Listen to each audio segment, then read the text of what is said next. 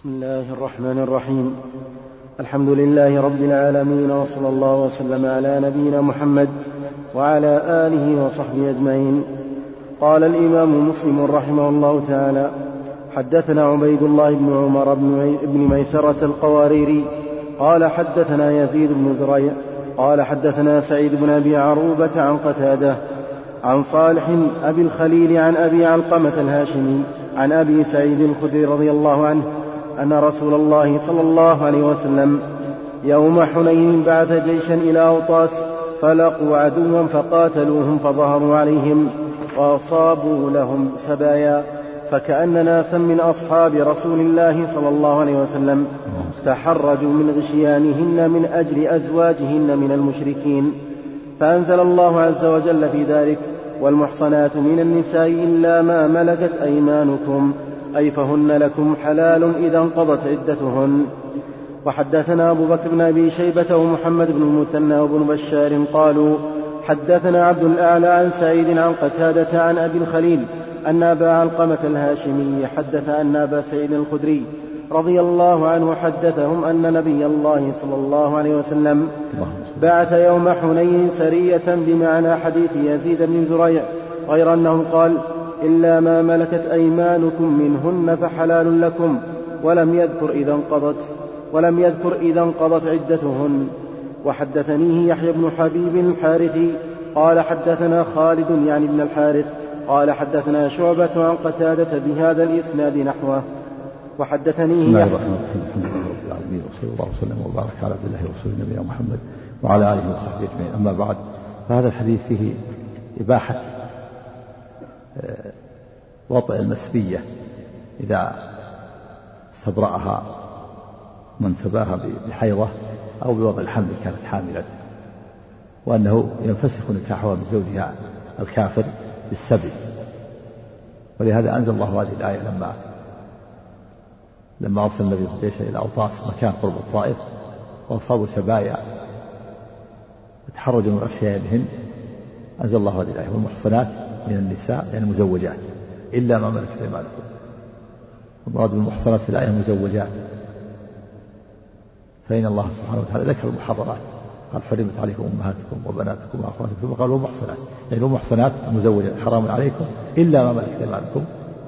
فإنه ينفسخ نكاحها من زوجها الكافر بالسبي وتحل لمن آه، تحل للسابي فإذا وزع أمير الجيش على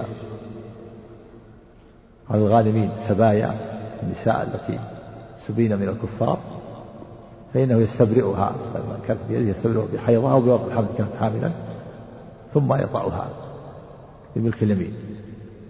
وهذا هو معنى قوله والمحصنات من النساء إلا ما ملكت لما أصابوا السبع في أرض تحرجوا من غشيانهن يعني من جماعهن فأنزل الله هذه الآية رخصة والمحصنات من النساء يعني المزوجات ومزوجات حرام عليكم المزوجات حرام. لا يجوز اتيانها لأنها حل لزوجها وحرام عليها. إلا ما, ما ملكها بملك اليمين إلا ما ملكت أيمانكم يعني إلا المسبيات اللاتي ملكتموهن بملك اليمين فيجوز وطئها بعد استبراء رحمها بحيضة أو بوضع الحمل إن كانت حاملة ضبط غشيانهن أو غشيانهن ضبط الشارع.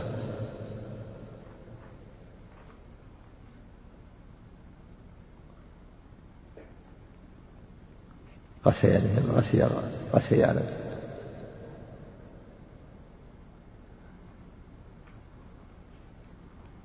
ما ضبط نعم.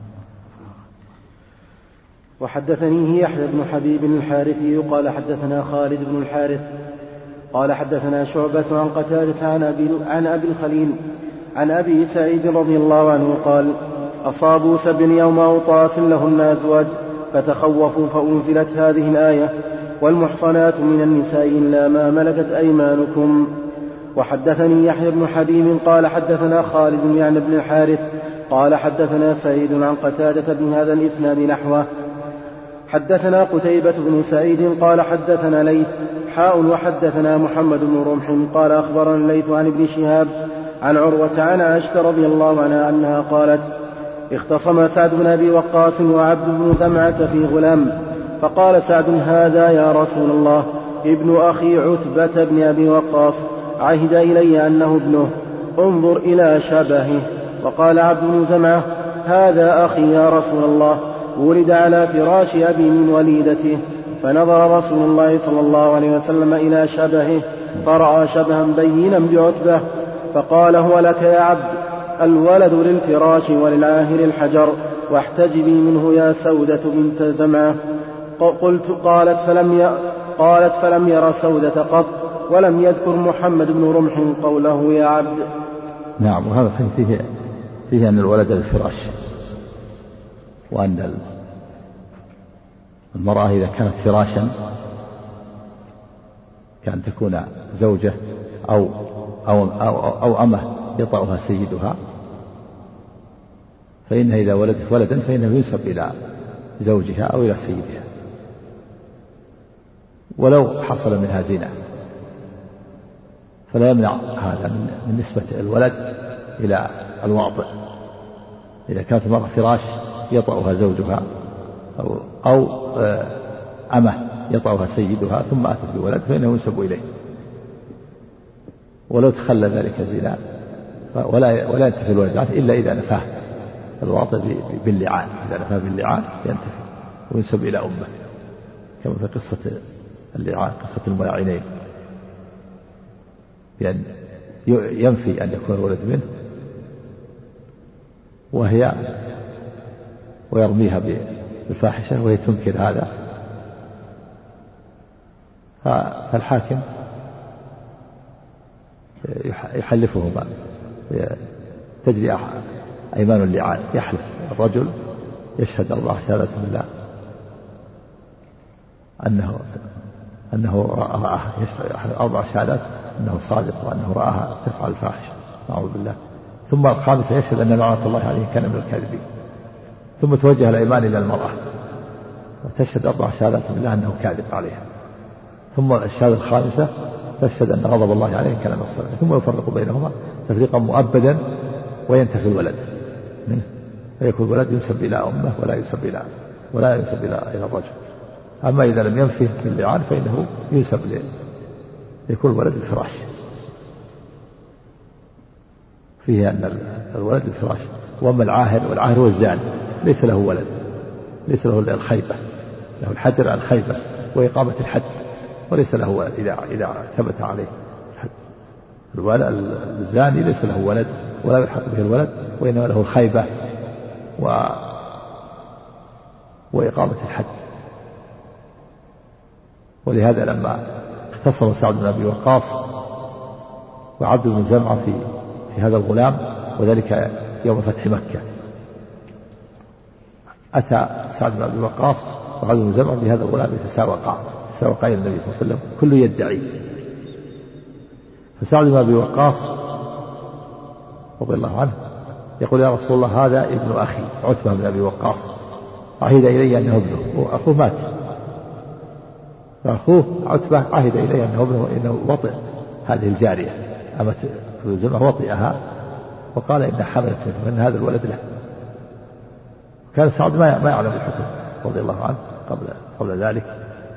فأوصى أخوه عتبة قبل موته أن يأخذ الولد إذا ولدت هذه الأمة عبد بن زمعة أن يقبض الولد لأنه ولد لأنه منه لأنه وطئها. وأما عبد بن زمعة قال يا رسول الله إن هذا الولد ولد على فراش أبي من وليدته يعني أمه. زمعة كان يطأها. ولد على فراشها وهو سيدها. فأخوه عبد أخذ الولد وقال يا رسول الله هذا أخي ولد على فراش أبي تساوق على النبي صلى الله عليه وسلم. فقال فالنبي صلى الله عليه وسلم حكم لعبد بن زمعة قال هو لك يا عبد الولد الفراش وللعهد الحج العهد العتبة يدعي أنه زنى بها لا يعطى ولد. ولا يلحق به له الحجر وله الخيبة ولكن النبي صلى الله عليه وسلم نظر إلى شبهه فرأى به شبها بينا بعتبة. ولهذا قال قال صلى يا رسول هذا هذا ابن أخي عهد إلي أن انظر إلى شبهه.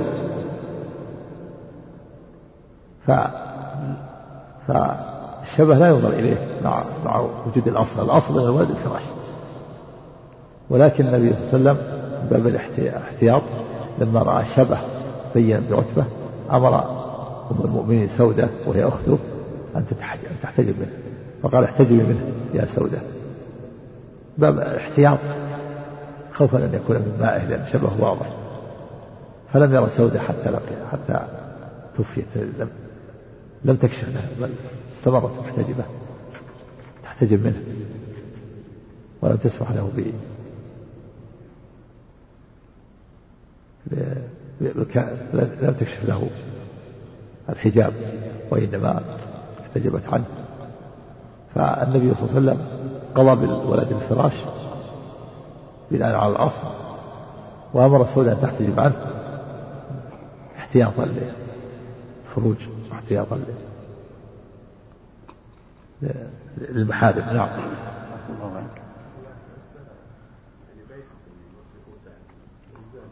إيه؟ في الجاهلية على عادة في الجاهلية.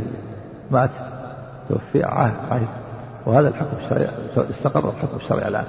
وسعد رضي الله عنه ما علم الحكم. ظن أنه باقي على ما كان عليه في الجاهلية. فعهد إليه قال إنه أوصاه بأن أن حملت منه بأن يأخذ الولد. وهي ولدة لجمعة جارية يطأها سيدها. نعم. طبعا في الأمة. نعم هذا نعم في أول الإسلام لكن بناء على يعني ما ما يعرف. لم ينزل حكم شرعي في هذه المسألة حتى حصلت هذه الحادثة. نعم. انتقلت بالبيع من إلى إذا انتقلت بالبيع هذا شيء آخر. هذا إذا انتقلت بالبيع الأول يطأها والثاني يطأها هذه فيه شبهة. لكن الثاني لا يجوز له الإطاعة حتى يستبرئها يستبرئها بحيضها أو بوضع الحمل كانت حاملة مثل المسبية. إذا باع عمه وهو يطأها سيدها فلا يجوز الثاني الإطاعة حتى يستبرئها بحيضة أو بوضع الحمل كانت حاملة. نعم. وعن كذا أراد أن ينفي ولد الأمة ينفيه باللعان كذلك؟ أمته التي وطئها. اللعان ما هو في الزوجة. اللعان ما هو في الزوجة والذين يرون أزواجهم ولم يكن شهداء إلا أنفسهم هذا ما أقل من هذا.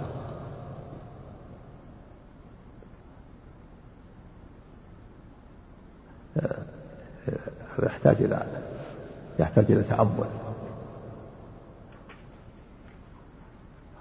هذا يحتاج إلى تأمل لأن هذا إنما هو في الزوجات. نعم. حدثنا سعيد بن منصور وابو بكر بن أبي شيبة وعمر الناقد قالوا حدثنا سفيان بن عيينة حاول وحدثنا عبد بن حميد قال أخبرنا عبد الرزاق قال أخبرنا معمر كلاهما عن الزهري بهذا الإسناد نحوه غير أن معمرا وابن عيينة في حديثهما الولد للفراش ولم يذكرا وللعاهر الحجر. وحدثني محمد بن رافع العاهر الزاني. والعفر الزنا نعم. نعم. وحدثني محمد الحجر على الخيبة الخيبة ولا يلحق به ولد. ما يلحق به ولد. نعم. وحدثني محمد بن رافع وعبد بن حميد قال ابن رافع حدثنا عبد الرزاق قال أخبرنا معمر عن الزهري عن ابن المسيب وابن وأبي سلمة عن أبي هريرة رضي الله عنه أن رسول الله صلى الله عليه وسلم قال الولد للفراش وللعاهر الحجر. وحدثنا سعيد بن منصور وزهير بن حرب وعبد الأعلى بن حماد وعمر الناقد قالوا حدثنا سفيان عن الزهري أما ابن منصور فقال عن سعيد عن أبي هريرة رضي الله عنه وأما عبد الأعلى فقال عن أبي سلمة أو عن سعيد أو عن سعيد عن أبي هريرة رضي الله عنه وقال زهري وقال زهير عن سعيد أو عن أبي سلمة أحدهما أو كلاهما عن أبي هريرة رضي الله عنه وقال عمرو حدثنا سفيان مرة عن الزهري عن سعيد وأبي سلمة ومرة عن سعيد أو أبي سلمة ومرة عن سعيد عن أبي هريرة رضي الله عنه عن النبي صلى الله عليه وسلم بمثل حديث معمر. حدثنا يحيى بن وهذه قاعدة الزاني لا ينسب إليه شيء سواء كانت المرأة فراش أو غير فراش. الزاني يكون إذا أتت بولد يكون لقطة يكون لقيط يكون لقيط. ليس لا, لا ينسب ليس له أب. ليس له أب شرعي نعم حدثنا يحيى بن يحيى ومحمد بن رمح قال أخبرنا الليث حاء وحدثنا قتيبة بن سعيد قال حدثنا ليث عن ابن شهاب عن عروة عن عائشة رضي الله عنها أنها قالت إن رسول الله صلى الله عليه وسلم دخل علي مسرورا تبرق أسارير وجهه فقال ألم تري أن أن مجززا؟ نظر آنفا إلى زيد بن حارثة وأسامة بن زيد فقال إن بعض هذه الأقدام لمن بعض. وحدثني عمرو الناقد وزهير بن حرب وأبو بكر بن أبي شيبة واللفظ لعمرو. قالوا حدثنا سفيان عن الزهري عن عروة عن عائشة رضي الله عنها قالت دخل علي رسول الله صلى الله عليه وسلم ذات يوم مسرورا فقال يا عائشة ألم تري أن مجزز المدلجي المدلجي دخل علي فرأى أسامة وزيدا وعليهما قطيفة قد غطيا رؤوسهما وبدت أقدامهما فقال إن هذه الأقدام بعضها من بعض. وهذا في العمل بالقيافة. القيافة معرفة الشبه. والنبي صلى الله عليه وسلم فرح بذلك لأن مجزز المدجي وافق أيد الشرع في هذا. وذلك أن زيد بن حارثة وابن أسامة كان الناس يطعنون في نسب أسامة من زيد من أبيه زيد. وذلك أن زيد أبيض اللون وابن أسامة أسود اللون. كان بعض الناس يطعن في نسبه فيه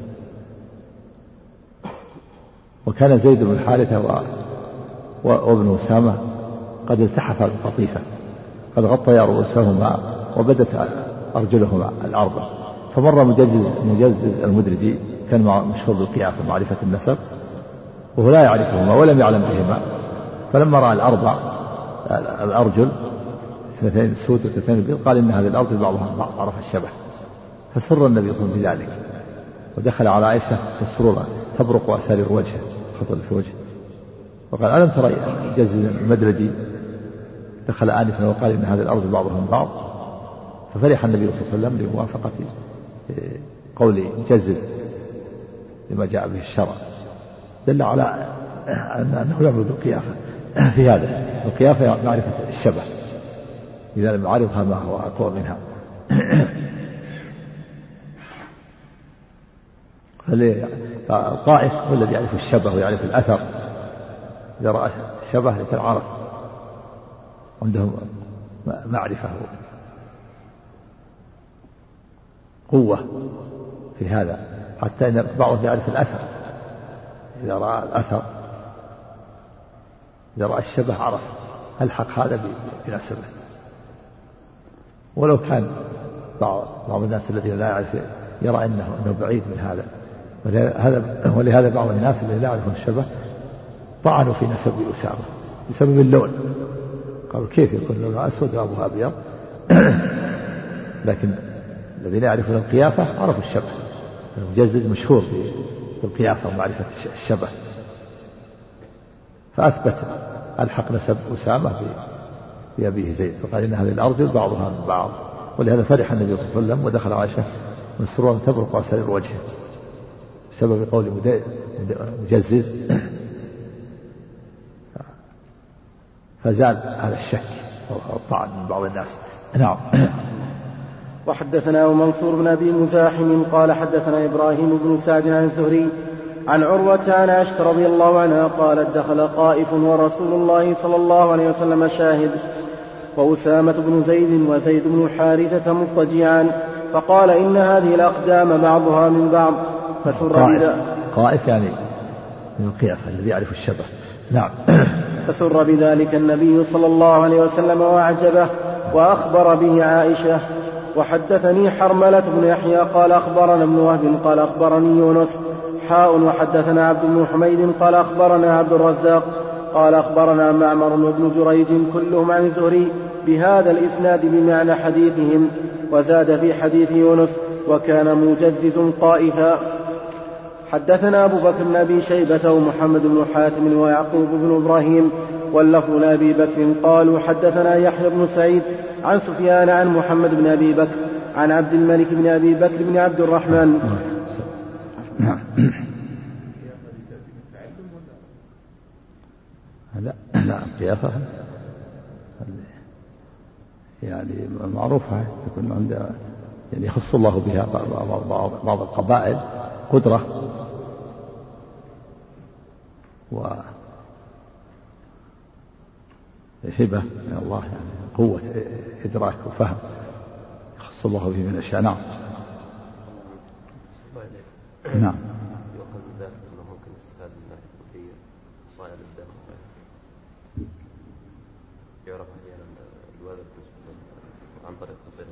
هذا عن طريق فصل هذا بالطب لكن هذا ما يحتاج فصل الدم. هذا مجرد نظر الشبه فقط الشبه والأثر. نعم.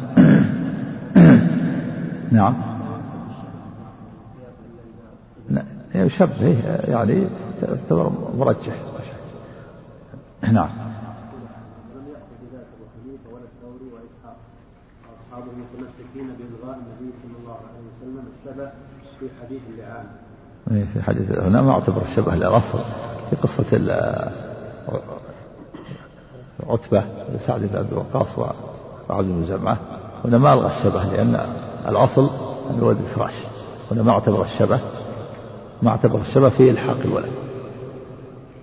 لكنه مرجح إذا لا. يعني عمل به إذا لم يجد ما هو أقوى منه.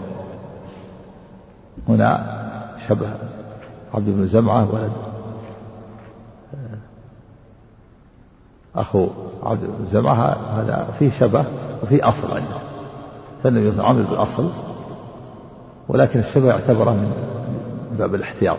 أمر زوجها أن تحتج أما هنا عمل بالقيافة لأن الطعن هذا ليس عليه دليل. بعض الناس يطعن بنسب أسامة ما ما ما, ما في دليل. فلهذا عمل بالقيافة والطعن بغير دليل لا يعتبر. مجرد الشبه مجرد اختلاف الشبه لا يعتبر يعني مبرر في الطعن.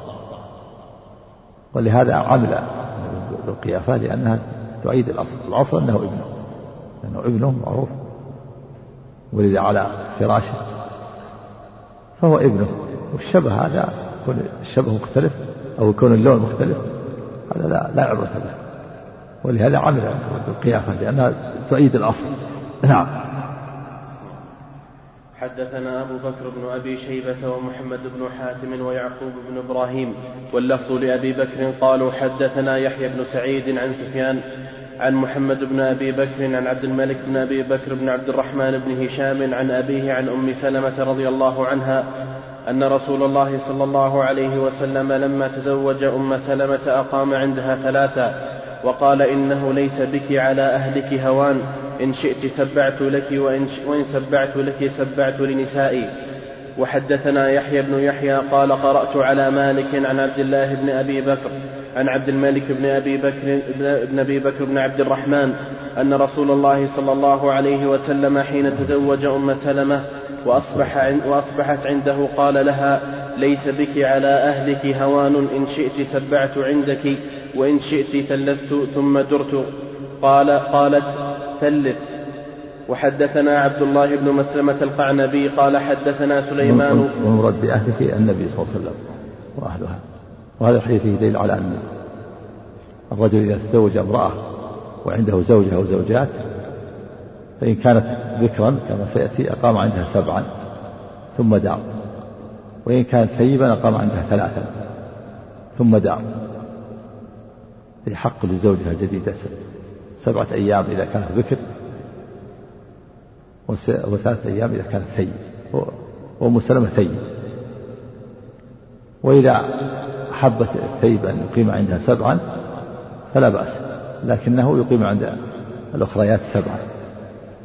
ولهذا خير النبي صلى الله عليه وسلم أم سلمة قال إن شئت أقمت ليس بك على أهلك هوان. أهلها النبي صلى الله عليه وسلم. إن شئت سبعت وإن سبعت لك سبعت لنسائي يعني إن شئت أقمت عندك سبعة أيام. وإذا أقمت عندك سبعة أيام أقمت عند كل واحدة سبعة.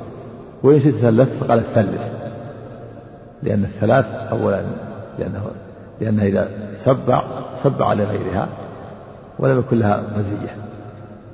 لكن إذا ثلث صار لها مزية ثلاثة أيام. ثلاثة ثلاثة أيام ثم يدور والسبعة لها ميزة كونه يطيل البقاء عندها. والثلاث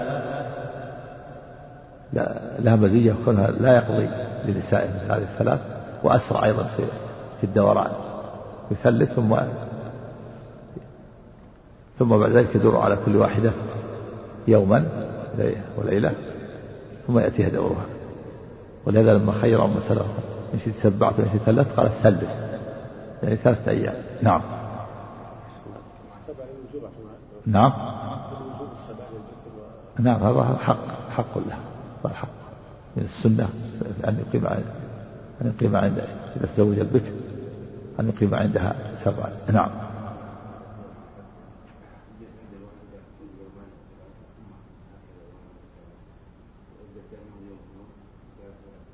لا بأس كما سيأتي لا بأس. على يومين إلى ثلاث كل واحدة ثلاثة وكل واحدة يومين كل واحدة يوم. لكن الأولى يكون كل واحدة يوم. نعم. يسبع عند البقية. لا لا خلاص ضاعت عليها. إن ثلث ما يقضي. ثلث ثم يدعو على كل واحدة واحدة وإن سبع سبع لنسائه كما في هذا الحديث. قال إن شئت سبعت وإن سبعت لك سبعت لنسائه وإن شئت ثلث فقال الثلث. نعم. وحدثنا عبد الله بن مسلمة القعنبي قال حدثنا سليمان يعني, يعني ابن بلال عن عبد الرحمن بن حميد عن عبد الملك بن أبي بكر عن أبي بكر بن عبد الرحمن أن رسول الله صلى الله عليه وسلم حين تزوج أم سلمة فدخل عليها فأراد أن يخرج فأراد أن يخرج أخذت بثوبه. فقال رسول الله صلى الله عليه وسلم إن شئت زدتك وحاسبتك به للبكر سبع وللثيب ثلاث. وحدثنا يحيى نعم بن يحيى. سبع يعني سبعة أيام سبع ليال وللثيب ثلاث. هذا حديث واضح في الفرق بين البكر والثيب. البكر لها سبع. ثم يدور. يعني سبع البكر يدور كل واحدة ليلة. وأما الثيب فلها ثلاث ثم يدور كل واحدة ليلة. وإن شاءت الثيب أن يسبع على سبع لكن يسبع لنسائه رحمك الله. نعم. وذلك أن هناك فرق بين البكر وبين الثيب. الثيب البكر جديدة ولم آه، يسبق لها أن باشرت الرجال تحتاج إلى مدة أطول. حتى يزول تزول الرهبة الرجل وتستأنس به بخلاف الثيب فإنه سبق لها قبل ذلك الاتصال بالرجال. نعم. وحدثنا يحيى بن يحيى قال أخبرنا أبو ضمرة عن عبد الرحمن بن حميد بهذا الإسناد مثله. وحدثني أبو كريب محمد بن العلاء قال حدثنا حفص يعني بن غياث عن عبد الواحد بن أيمن عن أبي بكر بن عبد الرحمن بن الحارث بن هشام عن أم سلمة رضي الله عنها ذكر أن النبي صلى الله عليه وسلم تزوجها وذكر أشياء هذا فيه. قال إن شئت أن أسبع لك وأسبع لنسائي وإن سبعت لك سبعت لنسائي.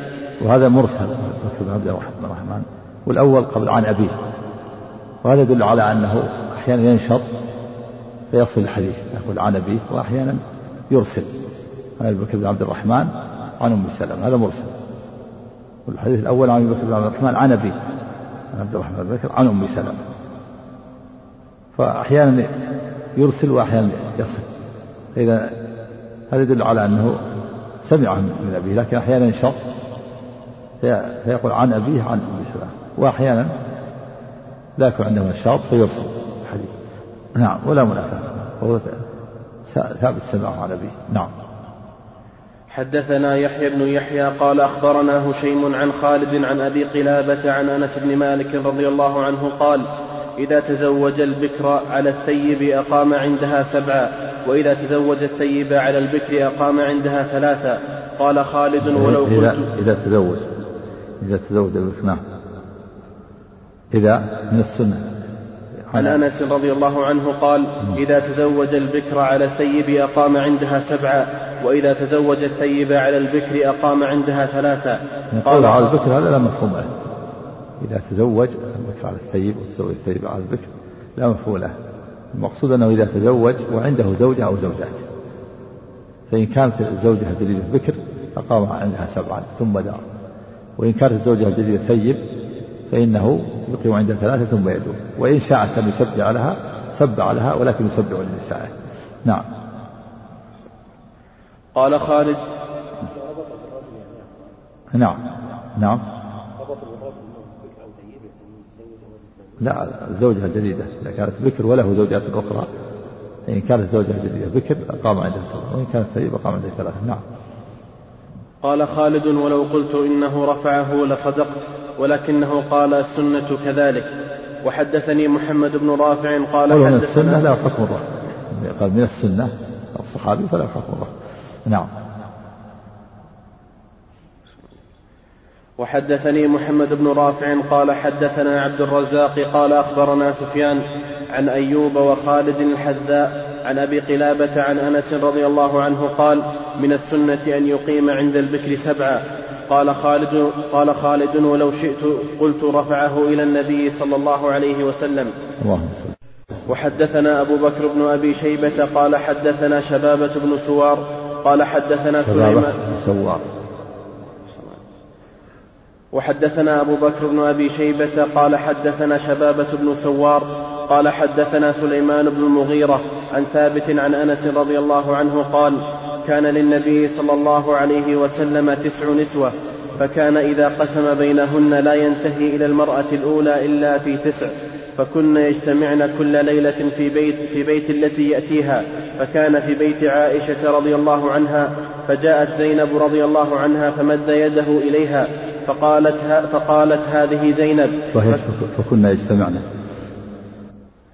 فكن فكن يجتمعن كل ليلة في بيت التي يأتيها. نعم. فكان في بيت عائشة رضي الله عنها فجاءت زينب فمد يده إليها فقالت هذه زينب. فكف النبي صلى الله عليه وسلم يده فتقاولتا حتى, استخب حتى استخبتا وأقيمت الصلاة فمر أبو بكر على ذلك. يعني ارتفعت أصواتهما. يعني حصل بينهما نزاع وكلام كما يحصل بين الضرات. إذا كان هذا يحصل بين أزواج النبي صلى الله عليه وسلم فغيره من باب أولى. هذا شيء جبلي ما جبل الله عليه المرأة من الغيرة بسبب الغيرة. لكن سرعان ما يزول ما بينهن رضي الله عنه ويتصافين يعني صار بينه وبينها كلام بين زينب حتى ارتفعت أصواتهما. نعم فمر أبو بكر. فمر أبو بكر رضي الله عنه على ذلك فسمع أصواتهما فقال اخرج يا رسول الله إلى الصلاة واحث في أفواههن التراب. فخرج النبي صلى الله عليه وسلم فقالت عائشة الآن يقضي النبي صلى الله عليه وسلم صلاته فيجيء أبو بكر فيفعل بي ويفعل. فلما قضى النبي صلى الله عليه وسلم صلاته أتاها أبو بكر رضي الله عنه فقال لها قولا شديدا وقال أتسمعين هذا؟ نعم. وحتى تعلم, تعلم أبا رضي الله وفي دليل على لا بأس أن تجتمع النساء نساء الرجل في إذا كان له عدد من النساء ثلاثة أو أربعة لا بأس أن يجتمعن في في مكان واحد. يجتمع مثلا بعد العصر. أو في الصبح في الوقت الواحد يجلسن معه ويتحدثن معه ثم تنصرف كل واحدة إلى إلى بيتها. كان له تسع نسوة وهذا من خصائصه عليه الصلاة والسلام. الله تعالى خصه بذلك. وهن الأئمة عنهم عائشة وحفصة وصفية وزينب وسودة وجويرية بنت الحارث. هذه زوجات عليه الصلاة والسلام وأم سلمة. نعم. حدثنا زهير بن حرب قال حدثنا جرير عن هشام بن عروة عن أبيه عن عائشة رضي الله عنها قالت ما رأيت امرأة كلام على استخب حتى استخبا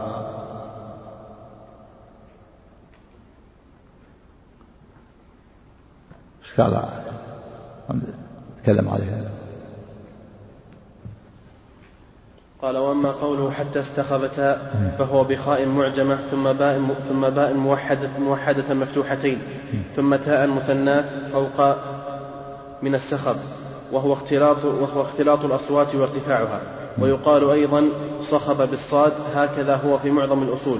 وكذا نقله القاضي عن رواية الجمهور وفي بعض وفي بعض النسخ استخبثتا بثاء مثلثة أي قالتا الكلام الرديء. وفي بعضها استحيتا من الاستحياء. ونقل القاضي عن رواية بعضهم استحثتا بثاء مثلثة ثم مثنات. قال ومعناه إن لم يكن تصحيثا أن كل واحدة حثت في وجه الأخرى التراب. المشكلة المفهم تكلم عن أحكام الحديث. قد تقدم القول في حكم وجوب القسم بين الزوجات وأن فيه القسم فلا خلاف لأن عليه أن يفرد كل واحدة واحدة من ليلتها وكذلك قول عامة العلماء في النهار وذهب بعضهم إلى وجود ذلك في الليل دون النهار ولا يدخل إحداهما في يوم الأخرى إيش؟ ذهب إيش؟ قد تقدم إيش؟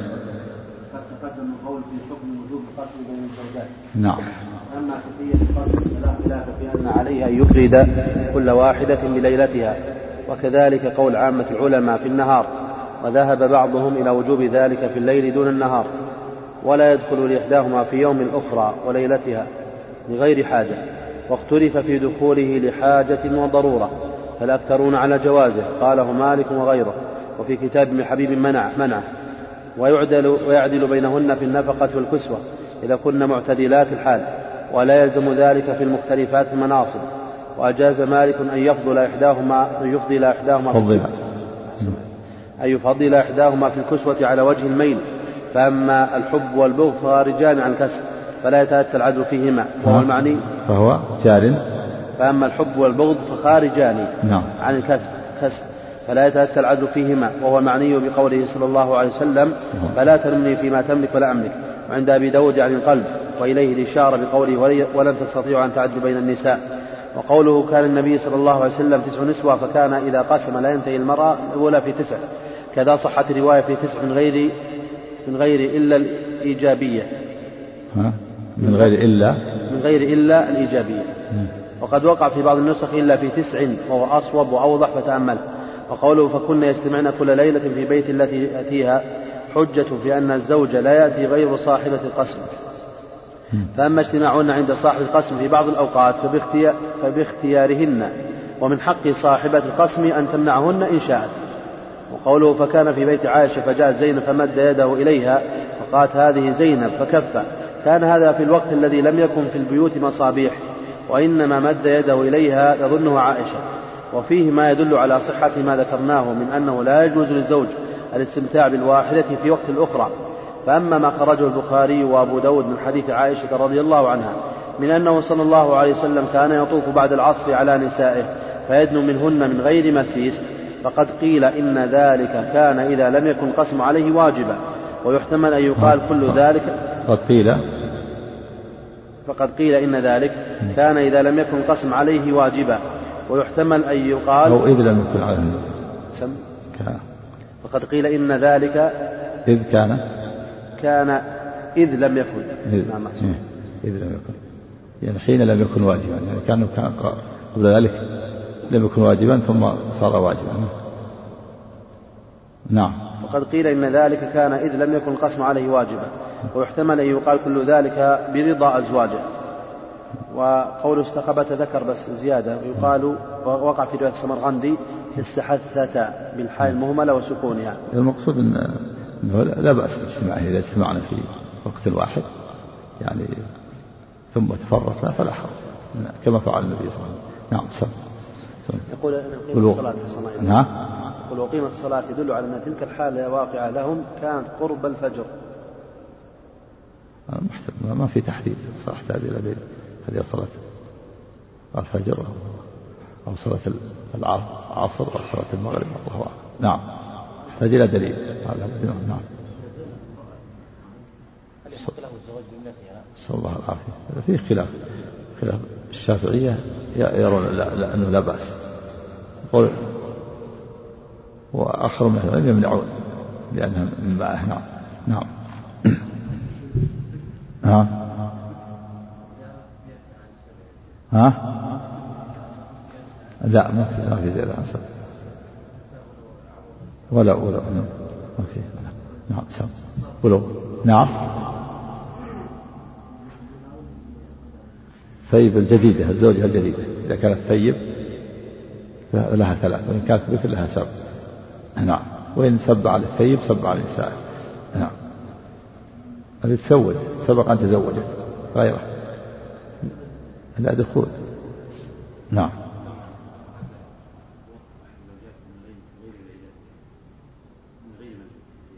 ما يجوز لا. ما يجوز. حق للزوجة. نعم. ها؟ كل واحدة ليلة. أي نعم ثم إذا كانت بكر وهكذا التثليث ثلاث والتثليث لها ثلاث ثم يدل كل واحدة ليلة. وإن حبت ثيبا يسبع سبع على النساء. ضاعف عليها الثلاث. صار لها سبع كل واحدة لها سبع. نعم. ولهذا اختارت من سلمة على الثلث. نعم.